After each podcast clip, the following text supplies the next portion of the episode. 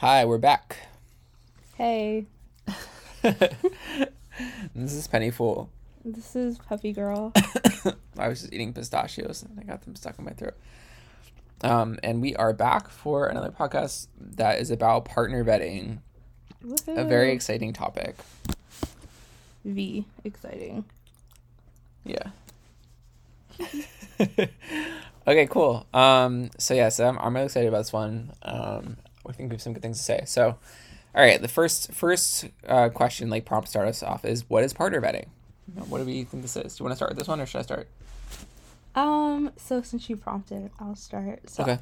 The way I define partner vetting is what requirements, rules. Wait, never mind. I'm sorry. I'm just going. Okay, you do it first.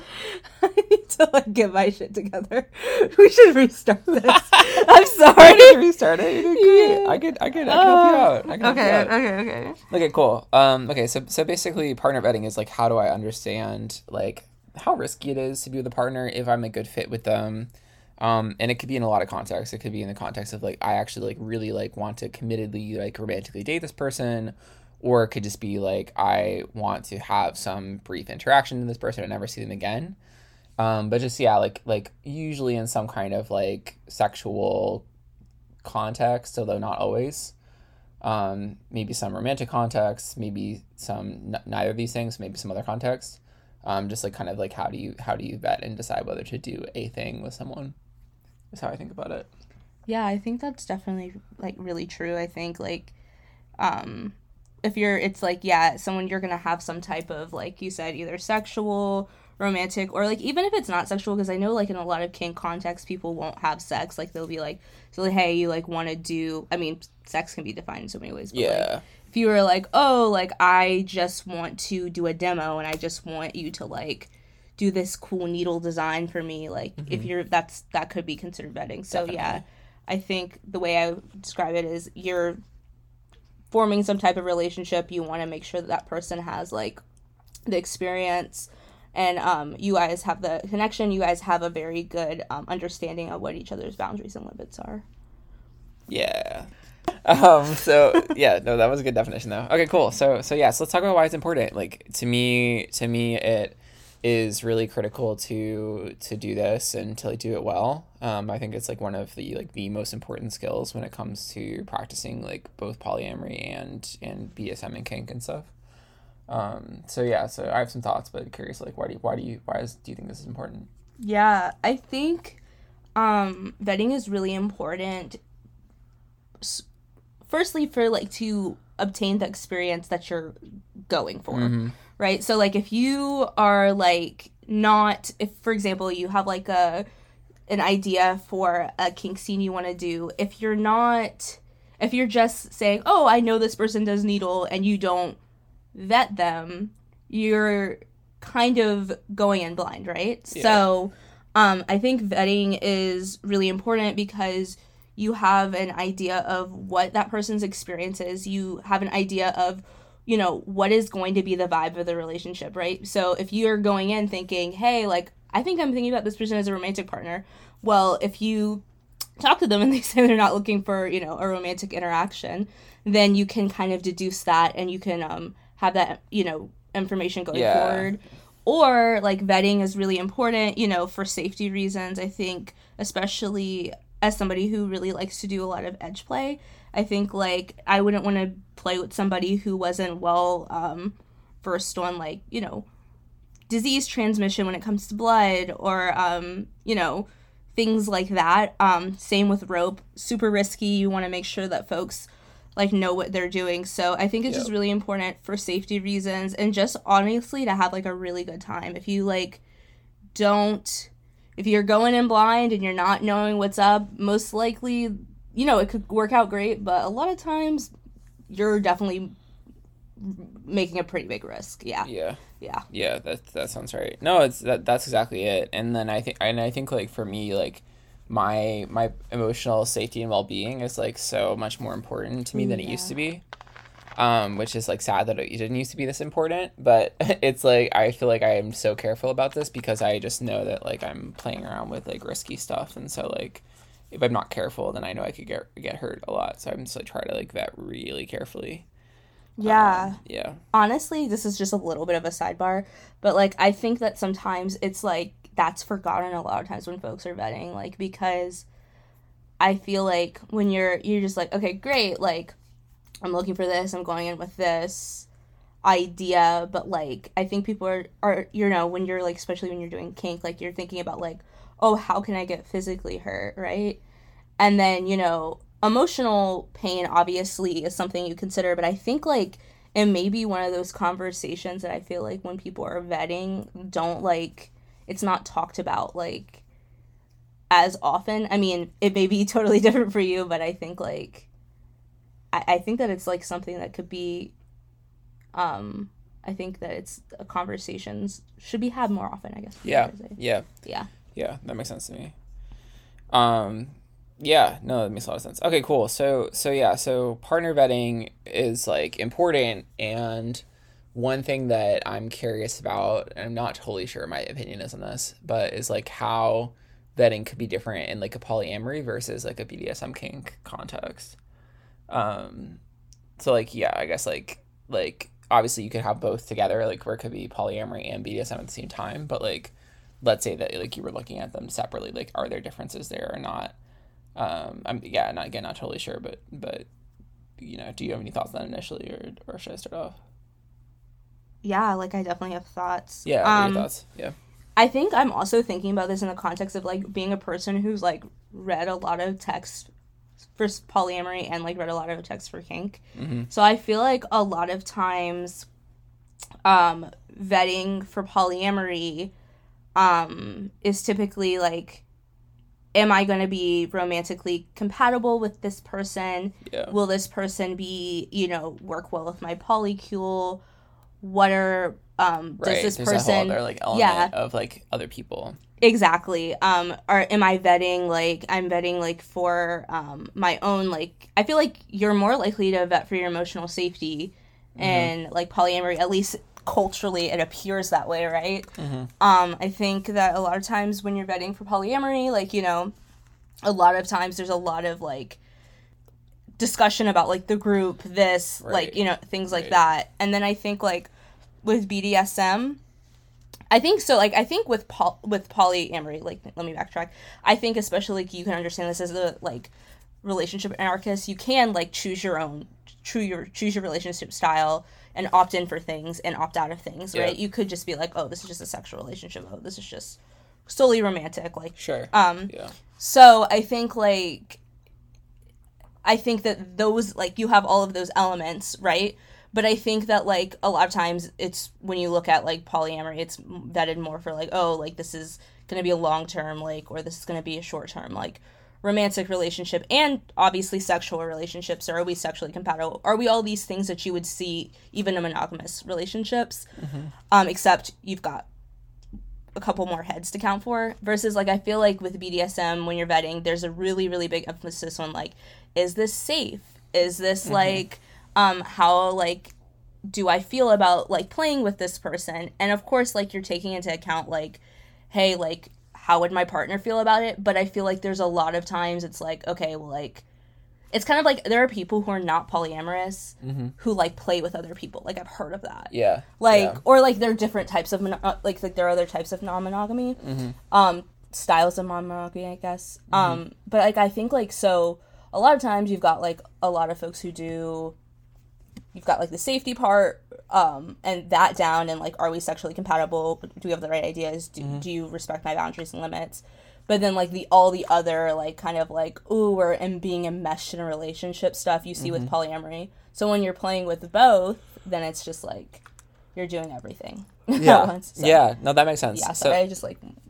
No, that made a lot of sense. Like, there's, like, actually, you're right, there's, like, a couple of important differences, and then also, like, if your lifestyle is both of those things, then it's like they kind of like intersect and you to like account for both like at the same time. But yeah, I didn't really think about that. Like, it's like you made a good point, I guess, that like about how polyamorous vetting alone like could be in like in a more romantic context versus, say, no, not necessarily, right? Because it could just be hooking up, Right. But, like, it could be in a more romantic context than, like, say, negotiating just BDSM, which often would be, like, less so. But, again, not always. Mm-hmm. That was really true. But also, yeah, it can be super messy. It, like, makes it very hard to, like, find someone who's on the same page, too. I feel like if you're, like, trying to do both at the same time. Oh, definitely. Because it's, like, so many different things to be on the same page on. Yeah. You know? Like, which is, like, both great because then you can really communicate effectively about, like, this is exactly what I want, and, like, we are going to have to, like, do this negotiation to get to this point of, like, really being on the same page. And also not as good because it's, like, hard to get to that point. Yeah. I know, like, you like really get to talk it through, but also it's like oftentimes you'll talk it through and be like, oh yeah, this is not a good fit. Yeah, no, yeah. I definitely see what you're saying. And I feel like I see a lot of polyamorous folks who are also kinky, like, have, like, they're like, this is my play partner, this is my partner I do kink with, and then this is my partner I don't do kink with. Yeah. I see that. That's so strange to me. I see that a lot. Yeah. I think it's interesting, to be honest. Yeah. I don't think it's strange only not to challenge a thought, because I agree with you, but yeah. I think, like, I feel like I just, coming up in kink, I saw it so much that I was like, oh, this is the norm, this is how everyone does it, and I was like, oh, does this mean I have to do it this, like, way? Yeah, it's just confusing to me as it being, like, such a big part of my identity that I'm like, yeah, I'm not gonna, like, turn that off and turn that on, you know, the kinky thing, but, like, for some people, I'm like, sure, if that's what you want to do, like, that's cool, but it's confusing, for sure. Do you feel like, sorry, I just wanted to go further into that. Yeah, all good. Do you feel like folks, like, who do that, so, like, when they're having their vanilla dynamics, do you think that, like, maybe they don't have a sexual relationship a lot of times, or what do you think? I don't know. Maybe we should have someone on the podcast and ask them. But to be honest with you, like, I always thought of it as, like, they enjoy both vanilla dynamics and BDSM dynamics. But I've definitely heard of that. I actually don't know, though, honestly. Yeah. Also, do you need more space? Or are you, like, falling off the bed? No, I'm good. All right, cool. I'm just chilling. All right, cool. I'm slumped. Cool. I'm glad you're chilling. Yeah. That food you got was so good and rich earlier. Oh, yes. It was really good.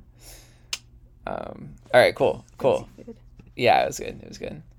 I'm excited to keep stealing some of it. Okay, anyway, so let's see. Yeah, okay, so next one is, like, if you're okay to move on from that topic. Yeah. All right, next one is, like, how does a typical partner vetting conversation start for you? Like, and how does it usually go? Like, walk us through it. I can go, or you can go. You go first. I just gotta think about it. Yeah, no, of course. So, okay, actually a funny story about me. This is a very, like, Penny Fool story. That's the fool part of the name. But, like, you know, puppy girl, puppy princess already knows this one. But basically, like, I, so I have two partners, like Puppy Girl and then also Bird Brat. And Bird Brat, like, and I were talking about how I, like, was talking to Puppy Girl, like, when we first started dating, and I was, like, so loudly wrong, like, I basically, which is very typical for me because I'm an Aries, and I was basically just like, oh yeah, this is what I said to Puppy Girl, and then I just, like, didn't say that. So what I was claiming that I said is, like, I claimed that my opening line is always, like, which it is now, right? But I claimed that at the time, my opening line was, like, how do you feel about sadism, or how do you feel about masochism? Yeah.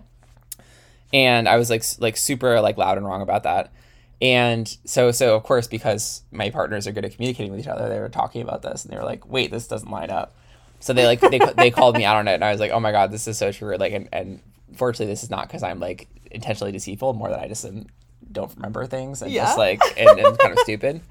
The other funny part is that while I was being loudly wrong about this before, I had also drunk too much kombucha. I was in, like, Toronto, so it was, like, too much Canadian kombucha, and I, like, and I just got super sick to my stomach and was, like, vomiting, like, right after being loudly wrong and, like, so proud about how wrong I was. Yep. Hubris bit you in the ass. Yes, which actually for me this is not the first time this has happened. Like, I have multiple times have ended up, like, vomiting after saying something stupid. Which is, like, but not really, like, thinking is stupid. So anyway, fun sidebar. So, but anyway, so okay. Aside from that sidebar about my personality, like a typical conversation these days would like, and even back then to some extent, right? Yeah. Like, would start with, like, me talking about, hey, these are some interests that I have, which are, like, related to polyamory and BDSM, and, like, how do you feel about them? And I tend to just go super direct because I'm definitely, like, on the apps and like a volume person in terms of like dating, where I'm like, I just assume that like only like, you know, 0.00001% of people like either in like a like BDSM context for play or just like in a dating context would be a good fit for me. Mm-hmm. Just like in any context. So I just am like, I'm just going to like be super direct and to the point early on, and also like mm-hmm. say no to most people. And then that'll help me narrow it down and like not waste any time is basically my approach. So I like go in for the conversation super early, and that really just like saved me so much time. Like, and I'm just like, great, if someone isn't interested in this thing, then I can know quite super quickly. So that's really, I like that strategy a lot. I would like to like add more in person, like meeting people to my game. And like, we've been talking about trying to really go to more munches and stuff. Whoops, just dropped the computer.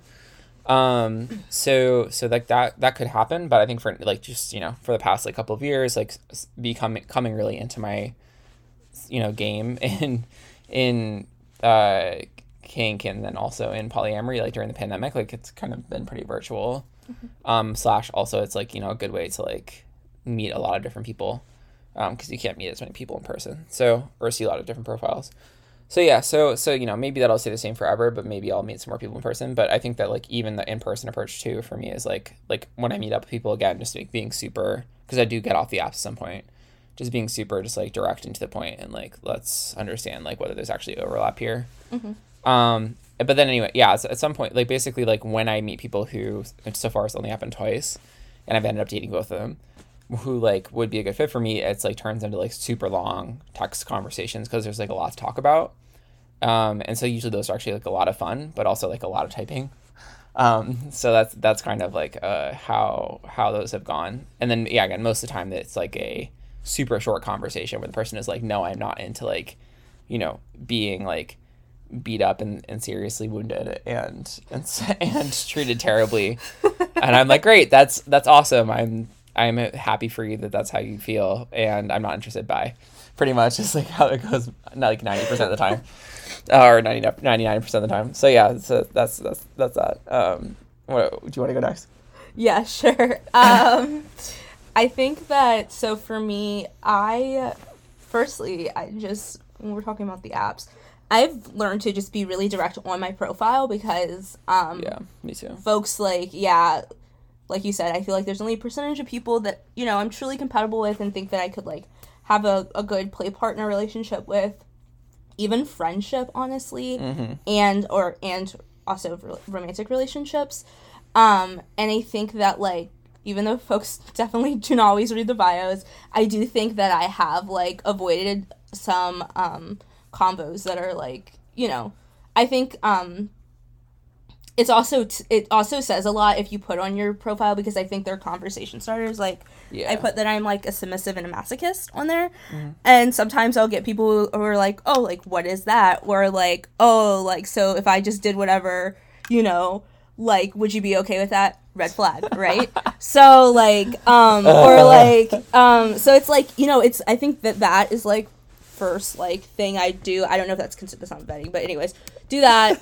Get on the apps. I usually ask them, hey, like, you know, talk to them. I try to start off, I'll be like, of course, I'll ask them if they're polyamorous. If they're not, we're out. Then I ask them for... Even for play for you? So... For me, that's the case. Yeah, I won't play for play, pretty much. I will play with people who are non-monogamous, who are not polyamorous but are non-monogamous. Gotcha. So, I, like, would do it too. So, yeah. So, for example, like, yeah, exactly, your hierarchical, like, or if you're another style of polyamory, then, to me, then, like, that's fine. Gotcha. So, I will play with, but I will not play with you unethically. Like, we're not doing that. Or I would not play with someone who's a single monogamous person.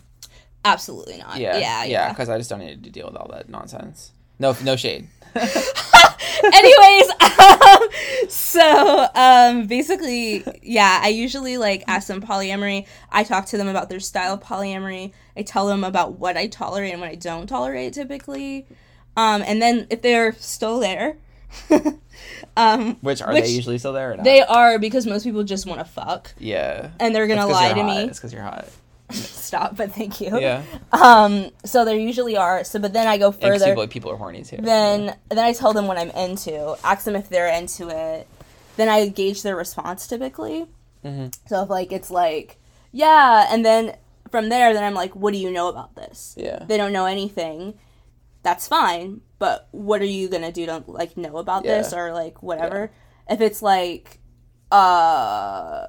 you know, I'm just trying to, like, smack that ass, then it's going to be, like, it's probably going to be a no for me. Yo. And then if it's, like, you know, if it's, like, I'm trying to go to more events. Talk about talking yourself out of it. Yeah, so...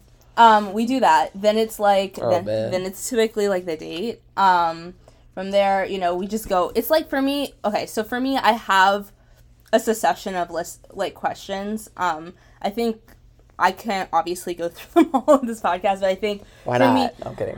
Right. I think I have like what I'm looking for and I ask questions based on that. I usually gauge response and then like I ask them for examples and I like get to know them long enough to see if they can show me that they are those things, right? Yep. Because I think a lot of times, like, yeah, somebody... I've met a lot of you non-hierarchical bitches who are not non-hierarchical. Oh, shit. So, like... You said it, not me. No, I'm kidding. I'm going to say it, too. I was trying to say it. Like, I'm non-hierarchical, but it's I'm going to say the same thing.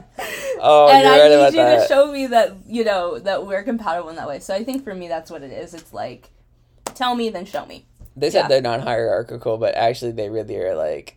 That's just... They're non-hierarchical in the same way, like, you know, the U.S. democracy is not hierarchical. Yeah. Or like, oh, yeah, well, you know, the president is not above a regular person, you know. Yeah, it's definitely not hierarchical. Like, what is... Like, a... What? Citizen? What is... Yeah, like, citizen. What are they called? There's, like... We're all citizens of the Republic. Yeah. Civil, like a civil servant. I don't know why people like to lie so much to themselves. Maybe it's because we're all like living in this fake democracy. Like, I mean, it goes down a lot sweeter. Yeah. If you're not feeling, we don't need to get on political tangent. But my fault. If we're not feeling like we're getting fucked with no lube, then like you're gonna do what you're asked, right? Like if what? Like, if you, and to be clear, that could be pretty fun, too. I mean, it depends on who you are. What's going on? All right. Shit. I clearly have had too much Sprite. So... Yo, Sprite, okay, tell me why bottoms are on Twitter talking about how good Sprite is all the time. Sprite is fucking great. And you love Sprite so much. Yeah. Like, that's bottom pussy culture. Tight, pussy clean, pussy fresh. Bottoms, I don't know about that, but, I mean, no, first of all, that is true, but second of all, I don't know why Sprite would help with that. What do you mean? But, I'm joking. But bottoms really, like, love Sprite. I don't know why. I didn't know Sprite was bottom culture. I just see it all the time. Like, people I follow on Twitter would be talking about. I just hear about iced coffee and, like, beans. Iced coffee, too, but people talking about, like, especially McDonald's Sprite, people talk about it a lot. That shit's spicy. No, that shit's good. But the only thing about it, like, I've definitely had it and it's gone down. Like, and I felt like it hit my heart. It was like, I was like, oh, I got revived. You know, they, like, just, like, I don't know, do some weird shit to it. Yeah. Well, like, sticking to my ass. That's what you would do with it. Okay, I'm done. That's what you would do with it. You could do, like, you know how, like, people do, like, champagne enemas? You could do...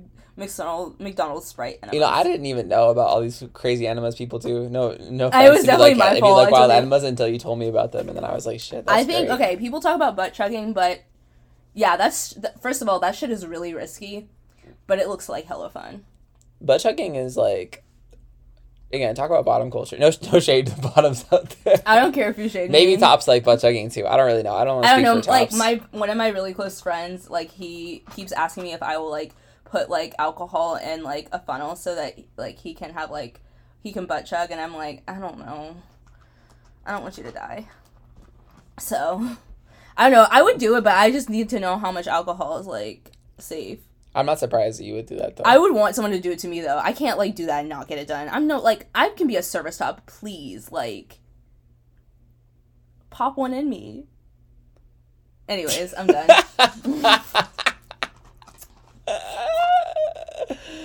Anyways, aren't we supposed to be, like, talking about vetting? I feel like butt chugging could be related to vetting. Like, you could vet someone to, like, help you butt chug.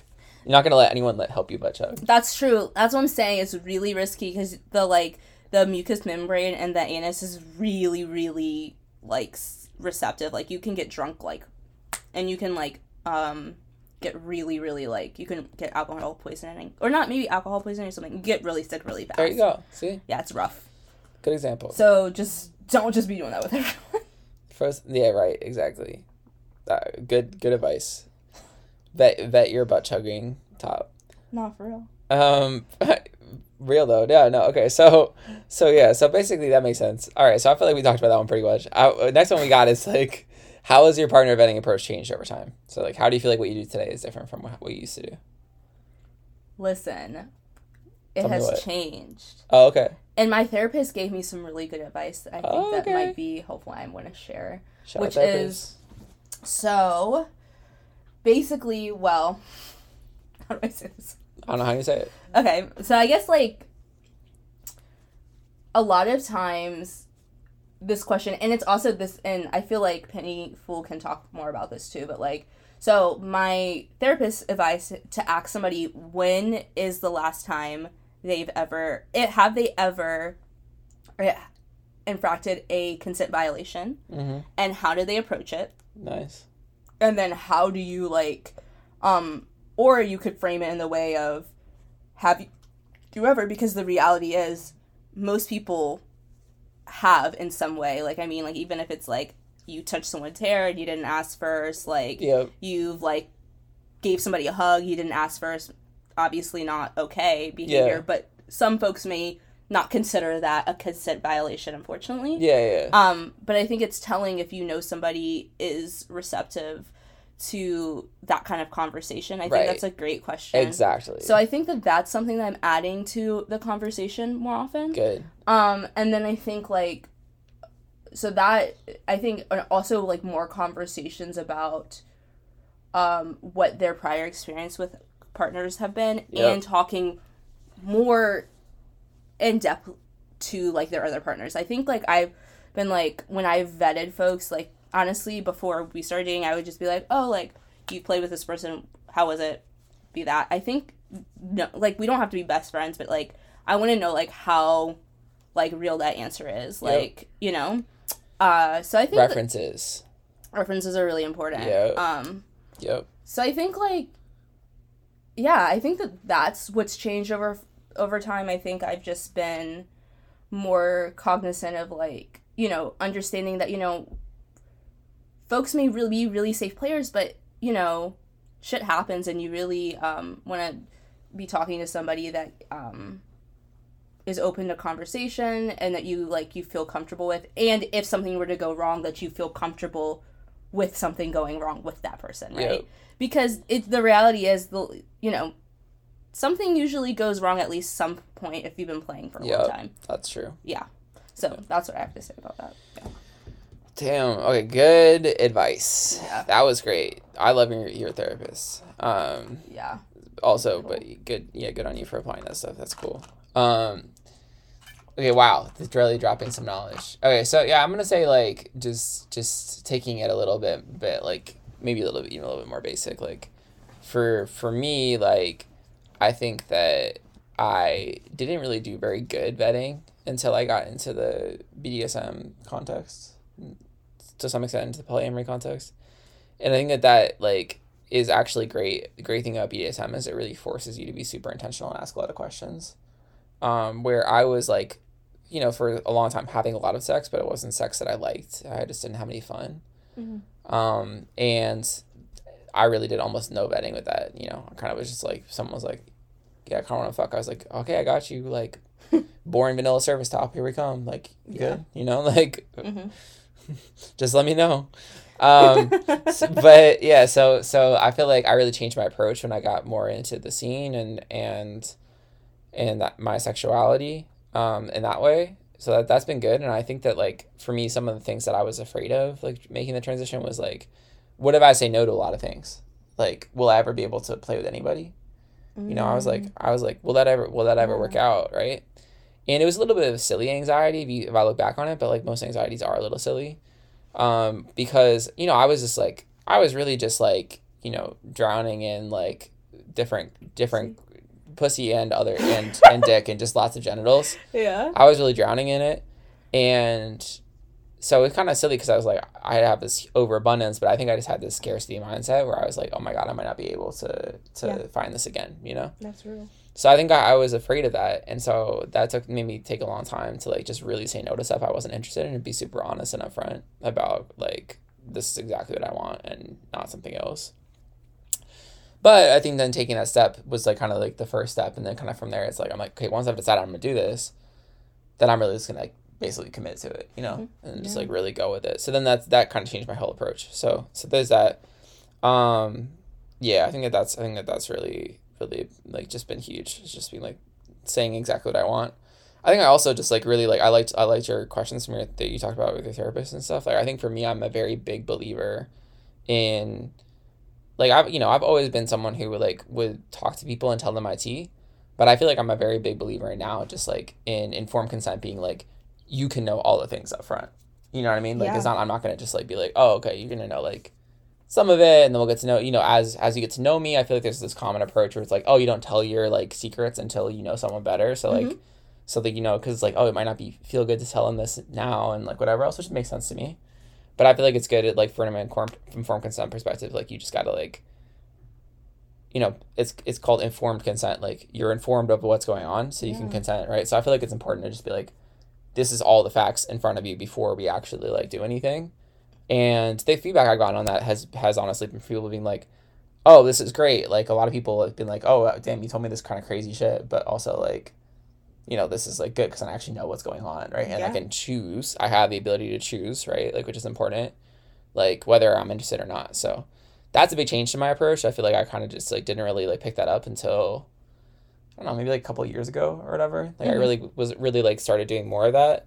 And I feel like that is like not something we'll talk more about, like stuff we are taught, but I feel like that's not something we're taught that much or whatever. Like no. when we talk about dating and stuff. And for me, it's been like really, really nice. So that's, yeah. So anyway, so you can tell like my vetting conversations, you probably tell from this, are super long conversations, but I feel like I'd rather just do that and like have like more safety and more like thought through processes and stuff like that. So that's how I do it.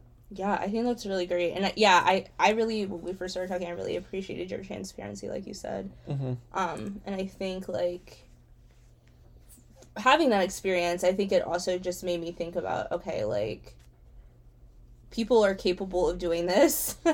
So, like, damn, like, I can set my standards a bit higher, because I felt like, I think I used to be, and I think I've, in more recent years, have come, or, like, in the last 2 years I've come more out of it, where it's, like, I've, like, assumed that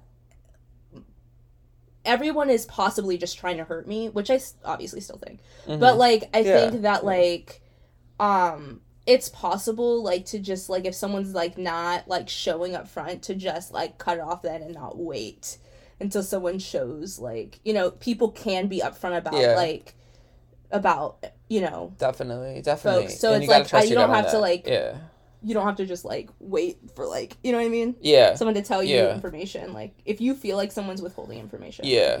I agree. I think also one of the things I do there too, and this gets into the next question, is which is like, what are your partner vetting quirks? Like, do you have any special questions or like unique things that you feel like you do? This one's not super unique, but like one thing that I'll always do is talk long enough that I can see if someone's actions line up with what they're saying. So, like, I'll, like, pay attention to what people are saying to me and then actually just, like, look at, like, what is an action that you're doing, like, and does it map to this? So, like, one example is someone might tell me, oh, I'm a good listener. And then I'll see, like, oh, are you going to be asking me stuff again that I told you was important to me earlier on when we were talking, right? Because mm-hmm. then I'll be like, oh, okay, well, then are you actually, like, a good listener if you're just asking the same shit again? Maybe you are. Like, maybe you just, like, forgot or something. But I'll check for that. You know, just, like, stupid shit like that. Well, it's not stupid, but, you know, it's, like, just kind of basic shit.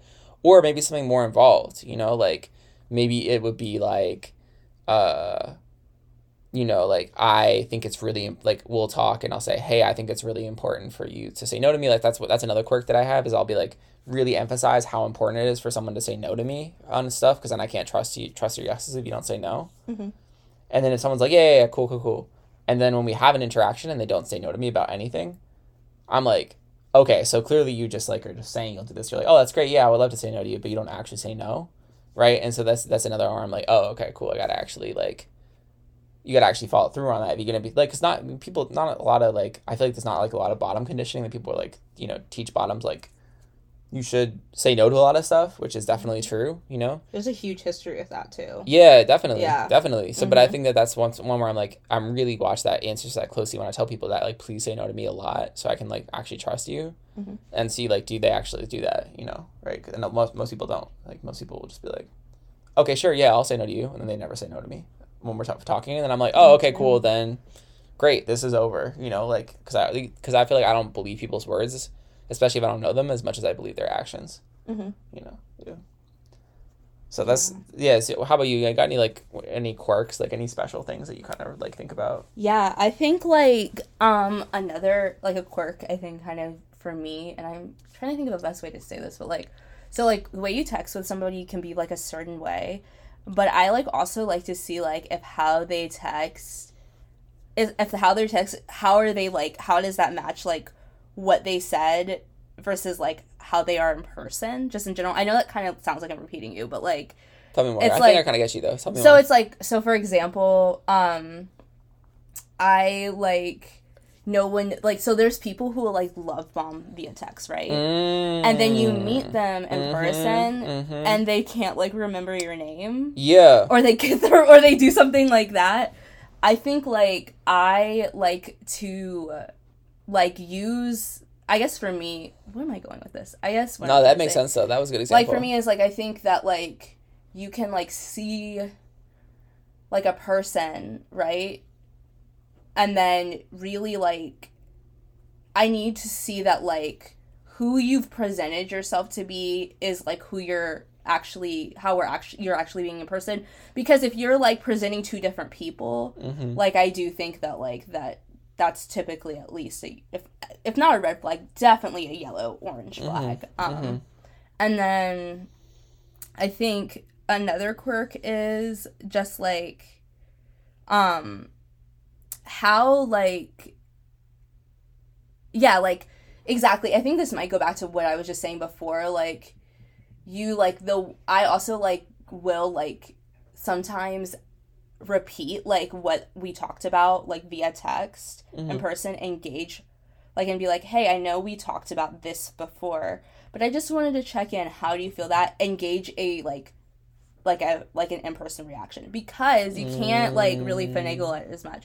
So like if I see like a hesitation, like or if I see like oh you're like oh that's a good one yeah like or if I see that like you're like not making eye contact with me or your body language is off, then I'm like okay, like, maybe I want to, like, have more conversations. Maybe you just copy and pasted this text answer from Reddit or some shit. Yeah, for real. Yeah. Actually, it was from Reddit. I mean, good luck.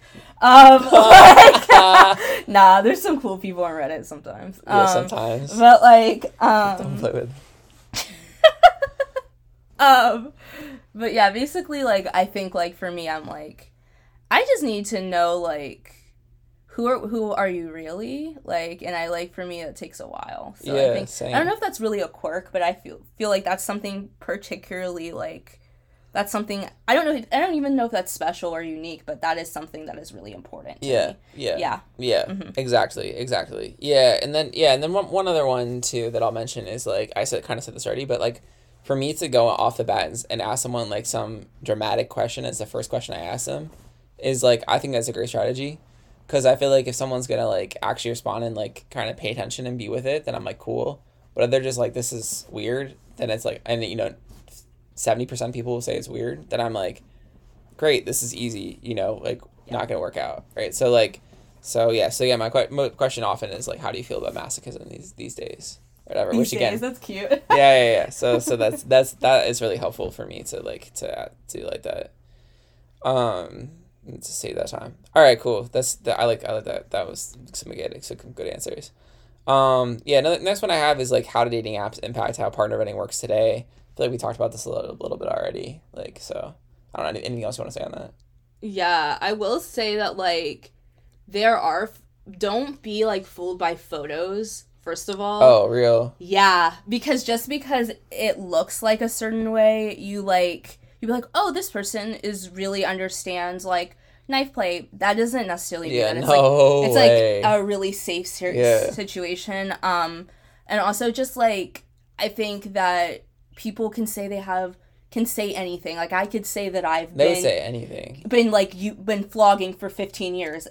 I could say that, but have I really been learning, like, impact? So I think, like I was saying before, like, matching words with actions is really important. Like, mm-hmm. you really want to be like, okay, so you see these things, they say this, you know, they say they've attended this workshop with Midori, right?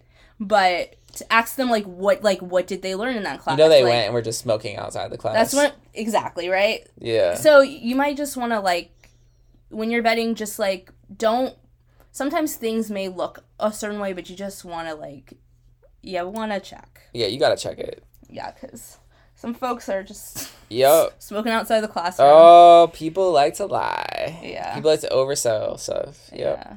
All right. Yep, that's right. Okay, cool. That's good. That's some good ones.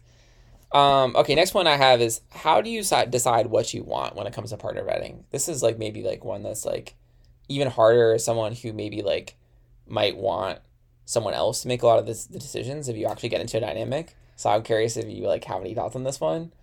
You know, how do you say this is definitively what I want and not kind of, be, waffling or this other person said they want this. Okay, maybe I'll just go along with that. How do you pick? Ooh, I think, okay, so I think even though I like for a lot of the top or dom to make a lot of the decisions, I think, I have a really robust list because I'm fucking, earth sign of, what I think it's because I'm a pervert. Yeah, also. I have a really robust list of, what I like, right? And I also ask folks, what are they into, right? So, you don't obviously need to have a 200, bullet-noted, list of, what you like to hear, what you like to... But I think, a lot of times I'll share that so people can get an idea of, what kind of player I am. And it'd be like, hey, does this seem like something you would want to do? Mm-hmm. If it's, sounding like it's something that they don't want to do, then we may not be compatible in style, right? Yeah. So, my, style of masochism may not be compatible with some type. I like blood. I've met a lot of sadists who are I never want to deal with body fluids. Yeah. Now, that doesn't mean I can't play with them, but I think it's important for you to know that that's a kind of player. You gotta know, yeah. Right? Or, because, some people are I don't want to play with people who do nasty shit like that or stuff like that. Yeah, I've come across people that. Very clear. People say all kinds of weird shit. Right. So yeah, but honestly, you know what? That's their opinion. I'm not even getting into it. But I think I'm gonna get into it. Okay, you should get into it after. Today I was listening to those songs that are come outside or whatever. Those ones where they want you to come outside. Yeah, shit like that. Lots of songs that theme, and I was just really wanted to fight people. So people who have that attitude where they're I'm gonna shit on people for wanting to e.g. play with bodily fluids. All I could say is come outside. Basically that's all I could say. So, all right, just keeping it real. Just keeping it real. Happy Aries season. Oh, we're a couple seasons early, but it's always Aries season in my mind. Yeah. Anyways, Aries season's a good season. I agree. Yeah. They should come outside. For real. No, but yeah, I think for me I do a lot of that, and then I also am just very clear about my style of play. I said I am not a brat. So if you are you're not very bratty at all. Yeah, if you want somebody who will push back, I'm just probably not going to be a good style for you. Yeah. Right? You're very good. Oh, thanks. But a very particular style. You probably want to play with a brat. So, I guess I just am very, particular about what, what my style is. Yep. That makes sense. So, yeah. What do you think? Yeah, I think that for me, it's I actually don't want to say it's easier, but it's the way that you put it actually helped me see it. It's may not actually be easier. I like how you framed it in terms of it's an opportunity. These are all the cool things that I might be excited about versus you know, saying, picking, me, all these were things that, it's a scarcity mindset. So that's good. An abundance. I think for me, I'm just, I'm very, my personality is, I just very often know what I want in a situation. And sometimes I just can't get it, but I very often know what I want. So it's, I basically just have to, listen to myself and then just actually just, do those things instead of just being, I'm going to ignore this. Yeah. But then that makes it like it's honestly like these days pretty simple to tap into, so that just makes it easier to decide. But yeah. I think before I got there, it was like a little bit harder. Yeah. No, that makes so much sense. And like to like add to that, I think that like yeah, abundance mindset, but also like I'm learning to be more cautious with that. Like whereas in like I also am very clear about what I'm opting out, because sometimes when you do an opt-in approach where you're like, oh, I like all these things, then folks will be like, oh, then you like this too, right? Yeah. And that's not your fault, right? But like you know, folks will like sometimes conflate types of play. Oh, for sure. So I think it's like important to like have a good balance of both. So I think what you do is really, really awesome, obviously. But I think like yeah, like share like, oh, this is a kinky scene I've been thinking about. But to be clear, like just because I like this does not mean I want anything outside of this. Yeah. Because some folks need that reminder. So. Yeah. They'll be like, oh, great. Do you want to come, like, have, like, a, like, threesome with me and my girlfriend? And I was like, nah. Like, good, I mean, maybe, but probably not. Yeah. Or maybe you could just leave and I could just... Fuck your girlfriend. Yeah. Yeah. Or maybe you guys could work on your relationship and go to therapy and then call me back in 3 years. Like... Oh, don't call me back in 3 years. Yeah, shit. You know what I mean, but yeah. No, because I've had someone call me back. Nah, don't play with me. Oh my god. Oh my god. I was like, goodbye. Oh my god, as you should. Yeah. That's funny. Funny. Good example. All right, we're getting near the end here. We're wrapping up, and anything you want to call out. We got two more prompts. So, all right. So this prompt is like, what are some lessons that general society teaches us about partner vetting that to you are like a little bit off, like. What actually seems like it's not the right way to be that we're taught. All right, give me a second to like organize my thoughts, I got you. Because I feel like I write that list. I think dating, especially like. I got you. Monogamous. Sorry, or you can start. Dating is woof, but I'll let you go first. All right, cool. I'll keep it short then. But yeah, so basically, like I think that we're taught that you should like not. Share all your tea up front. I mentioned that one before, but I think that's definitely off. Like, just tell everyone everything up front so you can have informed consent is my, like, strong opinion on that. I think also that we are taught that it's, like, sexy, and this goes back to the episode I did with Bird Brat on bratting, is, like, it's sexy to, like, say one thing and then actually, like, do something else or whatever. Like, be like, oh, my God, I'm so obstinate and, like, bratty during the negotiation process. To me, no. Not hot. Like, that's just, like, that I would just call, like, being a bad communicator and, like, not being upfront and just honestly so fucking annoying. So I'd say definitely don't be like that, too. I think that's, like, taught us, like, oh, my God, like, it's so romantic. This person's such a bad communicator. I'm like, that's not romantic to me. That is just nasty, and that means that person needs to go to therapy. Shade. And come outside. Coming in. Come outside. And then should you name the podcast list? Stop. Oh my god, maybe. Yeah, maybe.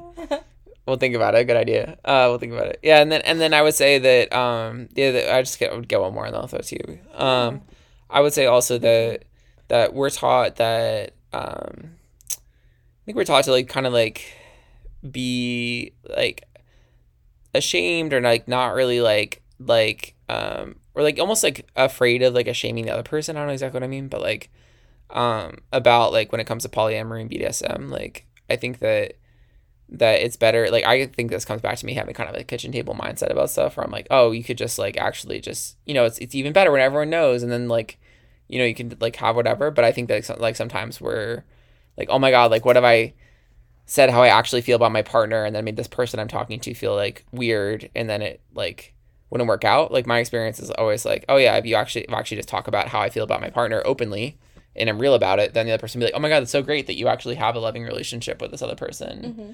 Mm-hmm. And that's so cool. I would love to have a loving relationship like that with you. Like, instead of being like, oh, like weirded out by it. So that's like another thing. Yeah. Yeah. I think you covered that super well. And I think like you said, like disclosure is not like necessarily like prided when it comes to like a lot of those relationships. Mm-hmm. I think that it's like kind of like, oh, like you don't want to like tell him or her too much, you want them to find out, right? Or mm-hmm. or like you want to like play hot and cold and like things like that, you know, like the traditional like thing where it's like it should be like give me lukewarm flirting, like lukewarm, like lukewarm lol.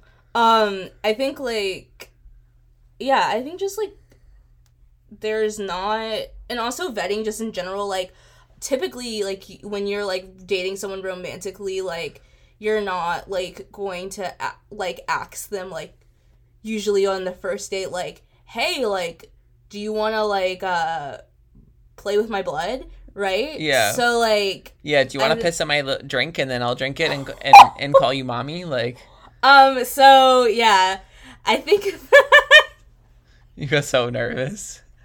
You're so funny. So there is like anyways, I think that that's not something that is like typically seen in vanilla and heteronormative culture. So I think that there's a lot of yeah, I think disclosure is not a big stop. I love how giggly you get whenever shit gets, like, whenever we, like, talk about some shit like that. It's great. It's cute. It's, like, giving, like, in your head, I just hear, like, Paw Patrol, I'll be there on the top. I just imagine that. That's funny. Yeah, no, word. Yeah, I feel like there's, like, so many myths here. Like, it's just, like, literally, like... Mm-hmm.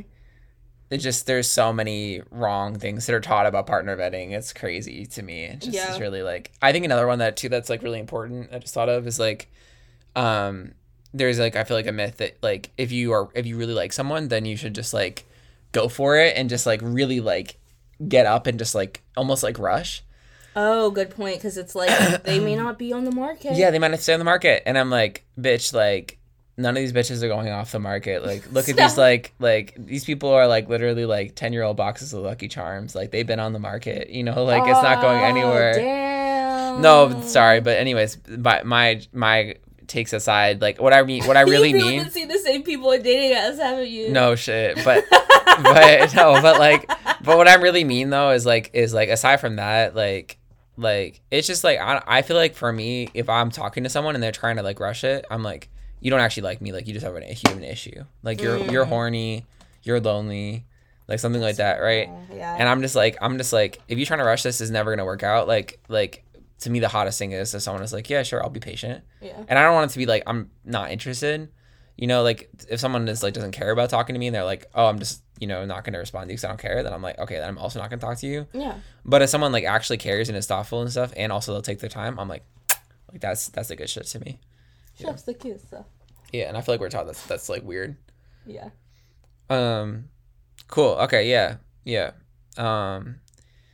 You know, like ratio of like negotiation time to like playing time, like is like, you know, could be 40 to 1. You know, some shit like that. Yeah. Cool. All right. Anything else you want to say to that one, or can we go to our last prompt? Yeah, let's go for it. Okay, last prompt. How is vetting a partner different from vetting a friend or a coworker? Is it different?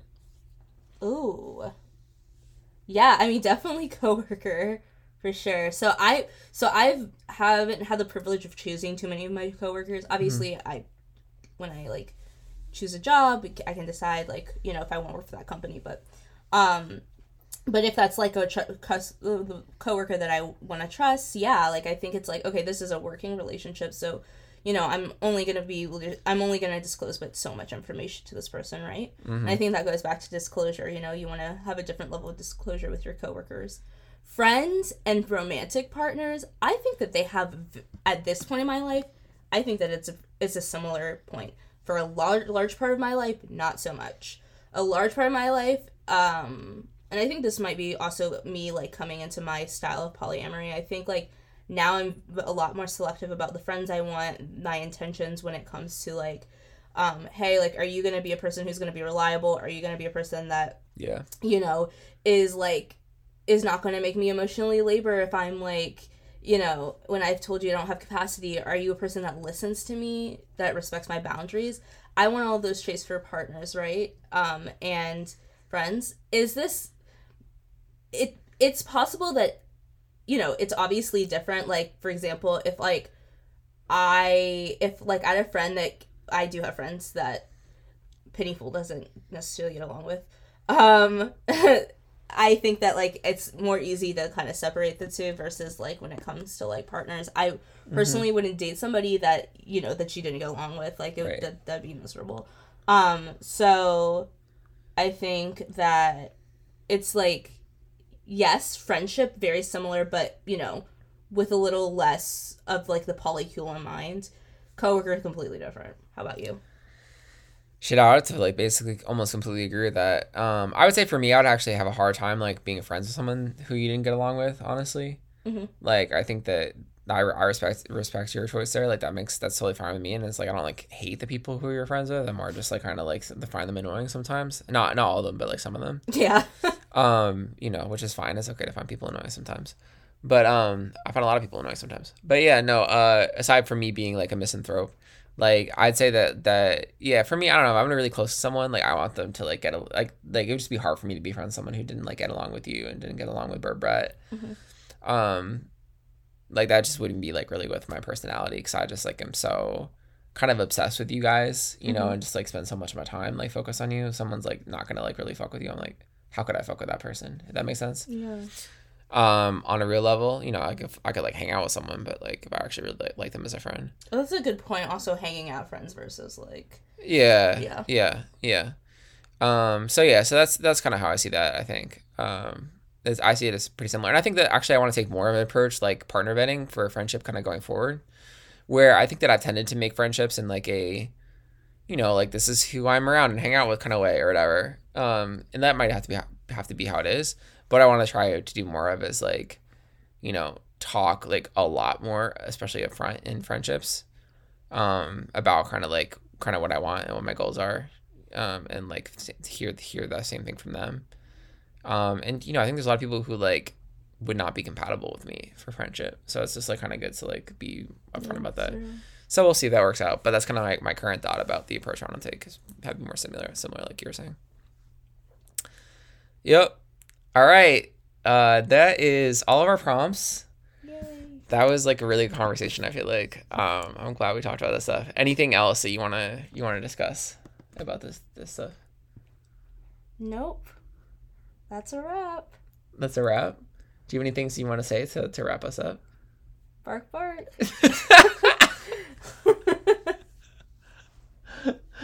All right, that's a wrap. Cool. You got it. Cool. All right. Thanks, everyone. Yeah. Well, I'm excited to post this one. Yeah. All right. Bye. Talk to you later.